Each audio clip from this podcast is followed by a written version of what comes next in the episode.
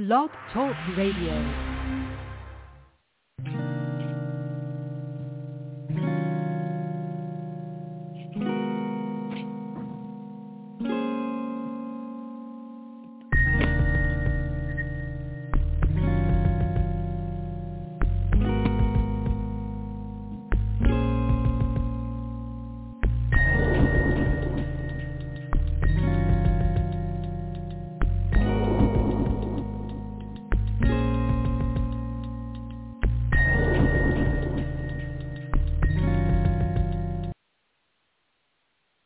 Good evening, and welcome to another episode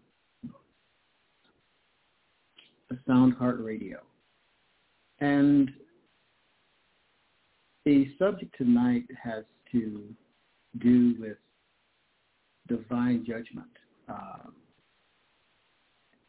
particularly the judgment that Jesus pronounced during his public ministry.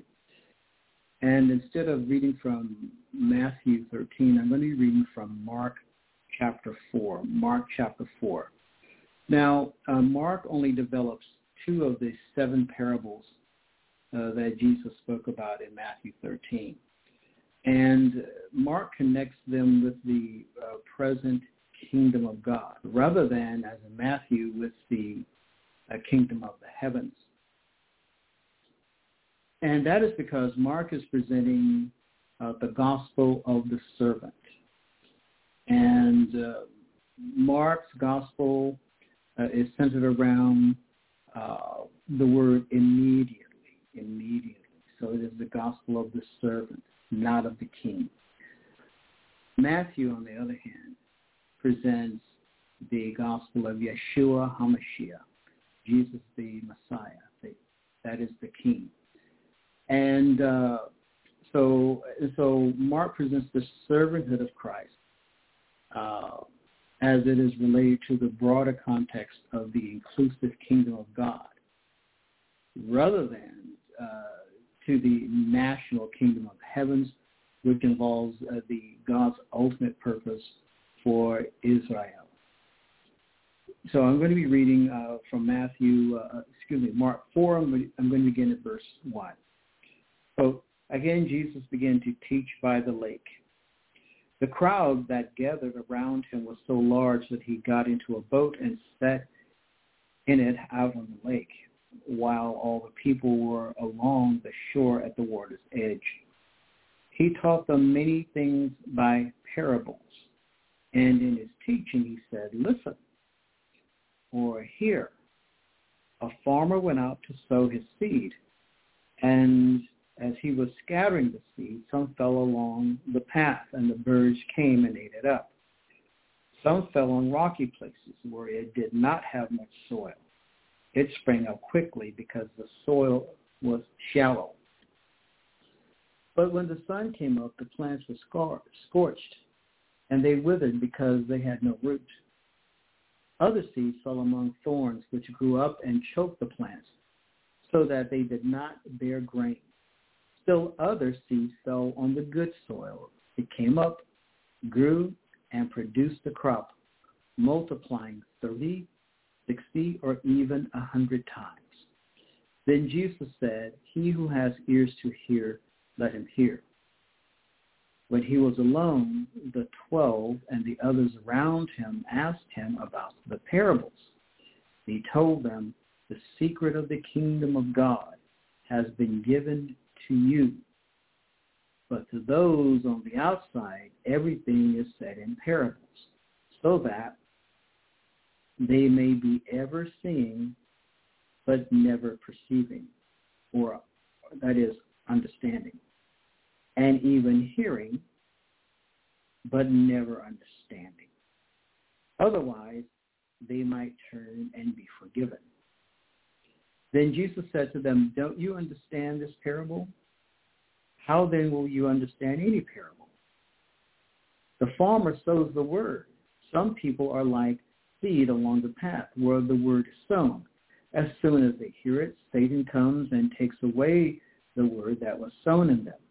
Others, like seed sown on rocky places, hear the word and at once receive it with joy.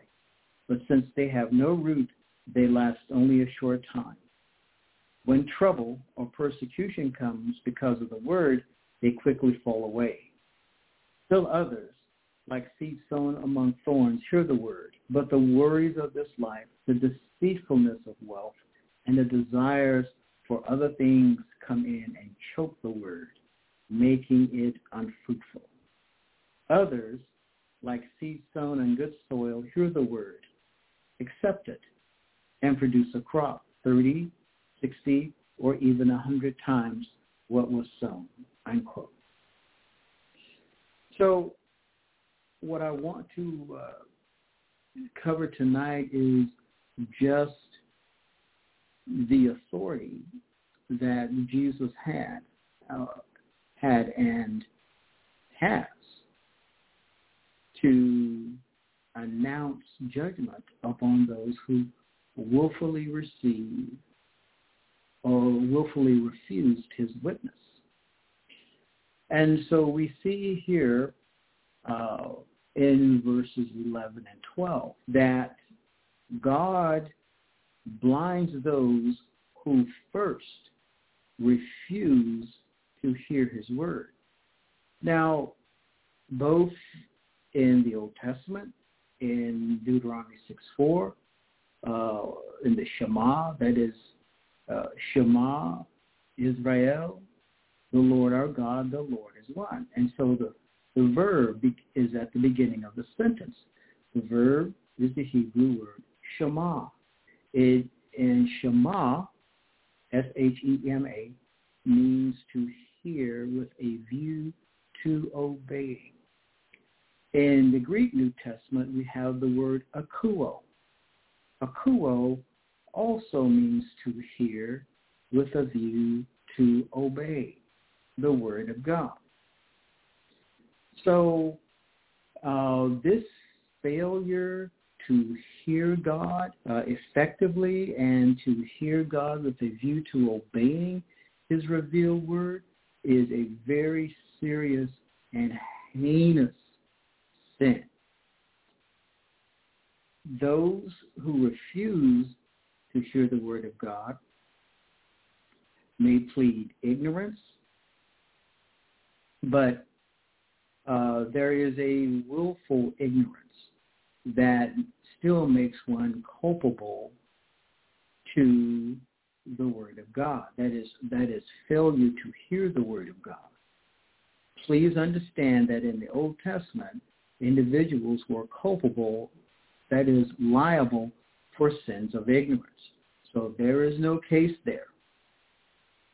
But you and I know that this refusal to hear the word of God is based upon the indifference of the flesh. When we, if you would read Paul's great uh, treatise to the Romans, you would understand that the mind of the flesh has no desire to please God. The mind of the flesh. Uh, there is the mind of the spirit and there is the mind of the flesh. The mind of the flesh, it is the mind of the sarx, does, has no desire to hear with a view to obey the word of God. And so uh, what we have here in Mark and in Matthew 12 is a is the, the, the, that is God has that is Jesus pronounced a sentence upon those who saw his works, heard his word, and yet refused to have faith in him. They refused to receive Jesus as their Messiah and Savior. So that generation was judged by God because you and I know that it was this generation, that is the generation to whom Jesus spoke, yelled to Pilate, crucify, crucify. And so Jesus went to the cross. There he died on Calvary. He was crucified outside the camp. Please read the book of Hebrews. He was crucified outside of Jerusalem. And you and I are called to go with Jesus outside of the camp, that is outside of Jerusalem. He was crucified on Golgotha, and uh, we read the place of the skull near uh, the dump outside of Jerusalem. And so that dump uh, in which the fires were kept perpetually burning was a picture of hell. So if you are a disciple of Jesus, a real disciple of Jesus, and uh, as Luke states, you must take up the cross and follow him daily. Remember, the cross or to take up the cross is to assume the role of a condemned criminal. And what are you condemning? When you take up the cross to follow Jesus, you are condemning the flesh. You are condemning the ego. Because it is the ego that refuses to hear the word of God. You are refusing uh, the Saul-like nature. Remember, King Saul, uh, after half his, after he disobeyed the word of God, he went off to make a monument to himself. The flesh always wants to make a monument to self. So that monument that Saul made was a memorial to his life. And you know the tragic end of his life. The tragic end of the flesh is death. The wages of sin is death. But the gift of God is eternal life through Jesus Christ. Now, these individuals face judgment because Jesus was there in the flesh. They heard the word. They saw the incarnate word. They saw his mighty works. And Jesus was the manifestation of the kingdom of God. The raising of the dead, the feeding of the 5,000, the feeding of the 4,000, the healing of the man with the withered hand, the healing of the woman that had the issue of blood, the healing of the little girl, the healing of the nobleman's son. All of these signs pointed to the presence of the kingdom of God. But then there are those who refused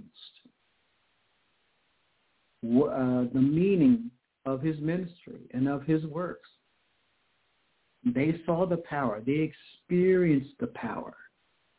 One in John 3 even went to Jesus by night, a teacher of Israel, Nicodemus. He went and talked to Jesus.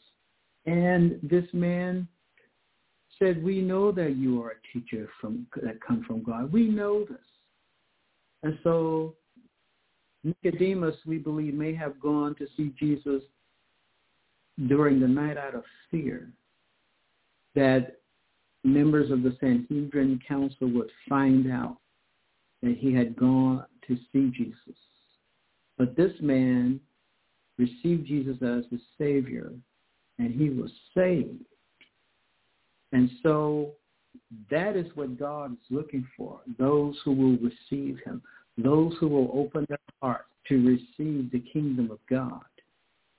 Understand that an evil and perverse generation, like the generation you and I are living in today, may want to push their socialist agenda. They may want to push horrendous things upon humanity. But God is watching, and God is going to judge. We need you to be serious. We need you to be prayerful. We need you to rededicate your life to God because God needs to use you as a witness in these days to people who do not know him. My prayer to you today is that you give your life to the Lord so he, he can use you mightily. Good evening, and God bless you.